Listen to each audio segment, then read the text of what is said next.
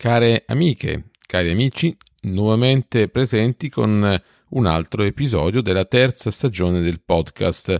Seguite il profilo attraverso il link in bio, vi aspettiamo sui nostri social e soprattutto contattateci senza alcun problema.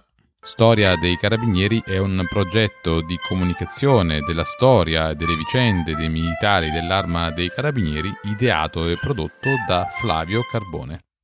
Con questo episodio affrontiamo un argomento particolare, forse un po' curioso, ben conosciuto nell'arma, ma forse ancora misterioso per chi non conosce i carabinieri. Oggi ci concentriamo sui carabinieri all'estero nel primo conflitto mondiale. Dopo che, ve lo ricordiamo ancora una volta, andate ad ascoltare l'episodio, abbiamo trascorso la, l'incontro precedente parlando dei carabinieri pionieri del volo.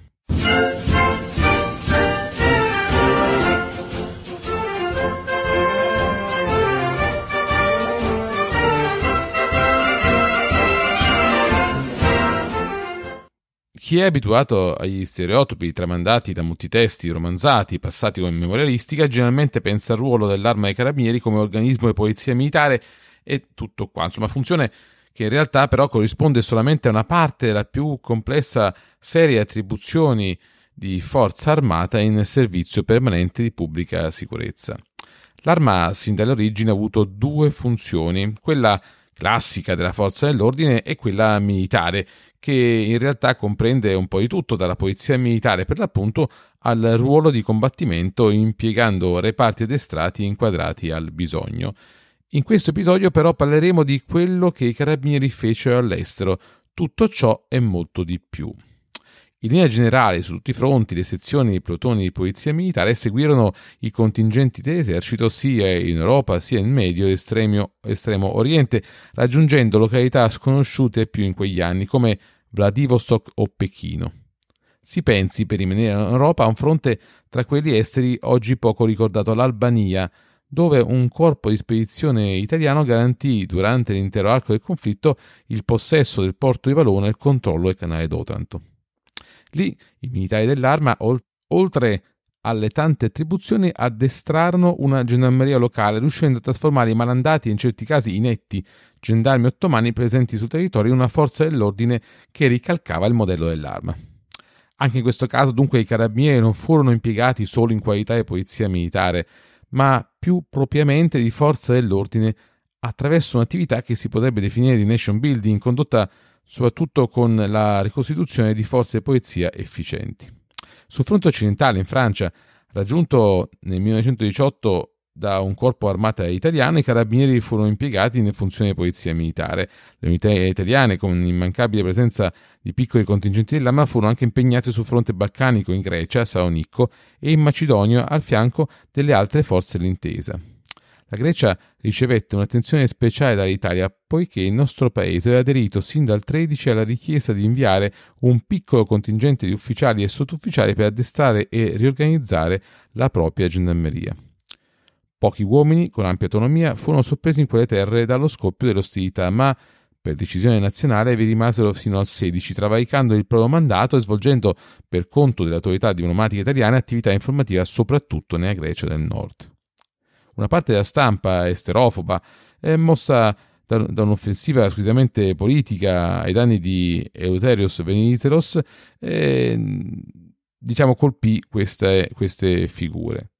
I tentativi di colpire l'autorevole esponente politico furono condotti attraverso un'aggressiva serie di attacchi ai carabinieri, tenuto conto che proprio il presidente consiglio di quegli anni era stato il più forte sostenitore della presenza italiana in Grecia, in un momento delicatissimo della storia di quel paese, diviso in due dal fortissimo contrasto tra lo statista greco e il re degli Elleni, Costantino I.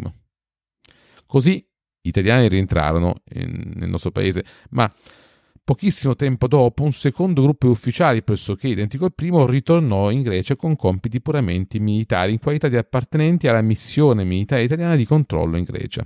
Tale missione dell'intesa, dove partecipavano oltre all'Italia la Francia, Gran Bretagna e Russia, avrebbe dovuto vigilare sul rispetto degli impegni assunti dal paese ellenico con il concentramento eh, forzato delle truppe greche e il loro armamento nel Peloponneso.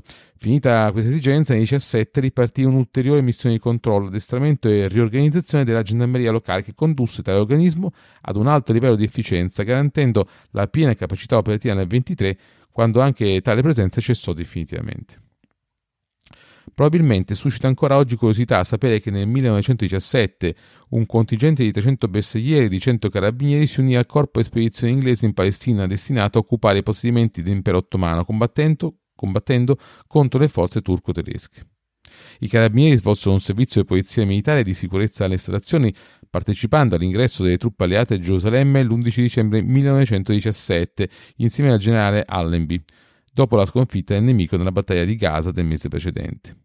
Alla fine dell'operazione militare rimase in Palestina un nucleo di 30 carabinieri che, con la denominazione di Distaccamento Italiano Carabinieri di Gerusalemme, passò alle dipendenze dell'autorità consolare per la quale svolse servizi di sicurezza alla sede, di corriere e di rappresentanza in occasione di celebrazioni ufficiali, nonché di guardia d'onore al Santo Sepolcro, rientrando in Italia soltanto nel marzo 1921.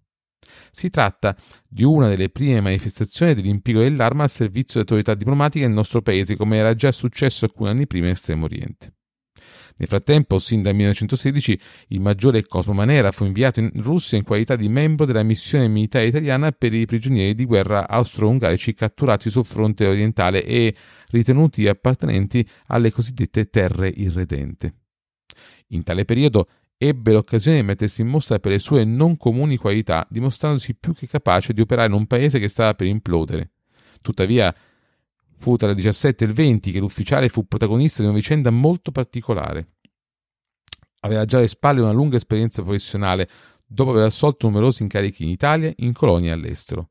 In questa nuova fase del suo servizio da carabiniere, Manera ebbe il compito decisivo di rintracciare e di riportare in Italia altri cosiddetti irredenti, i già prigionieri dei russi in territorio immenso, in preda a una drammatica guerra civile tra diverse fazioni. Incredibilmente, riuscì a organizzare alcune operazioni di rimpatrio da Arcangelo nel Mar Bianco, ma nel 17 la rivoluzione bolscevica rese tutto più difficile.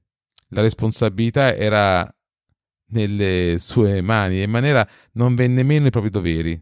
Con infinite peripezie riuscì a condurre al campo russo di Kirsanov alcune migliaia di prigionieri sbandati in Siberia e da lì a Pechino presso la concessione italiana Tianjin, affrontando condizioni climatiche estreme. Contemporaneamente fu anche nominato addetto militare in Giappone con sede a Pechino. Nel 18 a Vladivostok, presente come capo della missione militare italiana col compito di cercare altri prigionieri di guerra, costituì con questi la Legione Redenta, forte di 2000 unità e rappresentava un reparto combattente pronto a essere impiegato a tutela degli interessi italiani in quell'area geografica. Non solo, la regione ebbe anche un incarico di tutto rilievo. Tra il 18 e il 19 garantì per quanto possibile la percorribilità della linea ferroviaria che attraversava la Manciuria e che gli alleati usavano per supportare dal punto di vista logistico i russi bianchi che si erano concentrati in Siberia. L'anno successivo, con l'arrivo dei bolscevichi in quell'area, i militari italiani lasciarono definitivamente l'estremo oriente, sbarcando poi nell'aprile del 20 a Trieste. Terminava ben dopo la fine delle ostilità, una delle vicende più drammatiche vissute da alcune migliaia di neocittadini italiani. Ritornarono a casa con Cosmo Manera i cittadini delle nuove province italiane di Bolzano, Trento, Trieste, Pola, Zara e altre ancora. L'ufficiale, rientrato una volta in Italia, continuò a operare all'estero quale capo missione italiana nel Turkestan per proseguire la carriera sino al conseguimento del grado di generale di brigata. Su Manera vi rimandiamo al volume scritto da Paolo Formiconi di cui abbiamo parlato nel corso dell'intervista numero 4 dedicata al volume che lui ha pubblicato dal titolo Gli italiani in Siberia.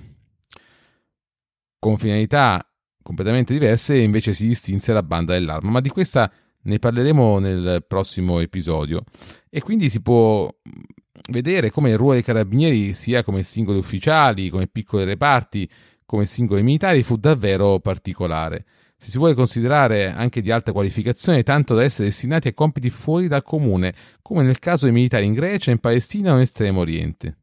Un riconoscimento niente affatto scontato che teneva conto delle particolari competenze professionali dei militari. Nel prossimo episodio parleremo per l'appunto del ruolo della banda dell'arma dei carabinieri. Il testo di questo episodio, insieme a mm, quanto vi avevo già ricordato, in particolare su Cosmanera e quanto realizzato da Paolo Formiconi, è stato estratto e rielaborato dal volume a cura di Flavio Carbone La Grande Guerra dei Carabinieri, Roma 2020, Ministero della Difesa, Comando Generale dell'Arma dei Carabinieri, Ufficio Storico. In particolare si tratta del paragrafo I Carabinieri all'estero di Flavio Carbone. Il volume è consultabile online sul sito dell'Arma dei Carabinieri e su quello del Ministero della Difesa. Ora siamo davvero arrivati alla fine dell'episodio. Vi ricordiamo che c'è la possibilità di dare un riconoscimento a questo podcast attribuendo le stelline su Spotify. Cosa bisogna fare? È sufficiente andare sulla pagina del podcast e cliccare sulle stelline valutando lo show. Naturalmente per voi non c'è nessun costo, ma per noi è un piccolo riconoscimento per, eh, diciamo, del lavoro e del tempo e delle risorse che investiamo in questo progetto. Vi aspettiamo, grazie, a presto.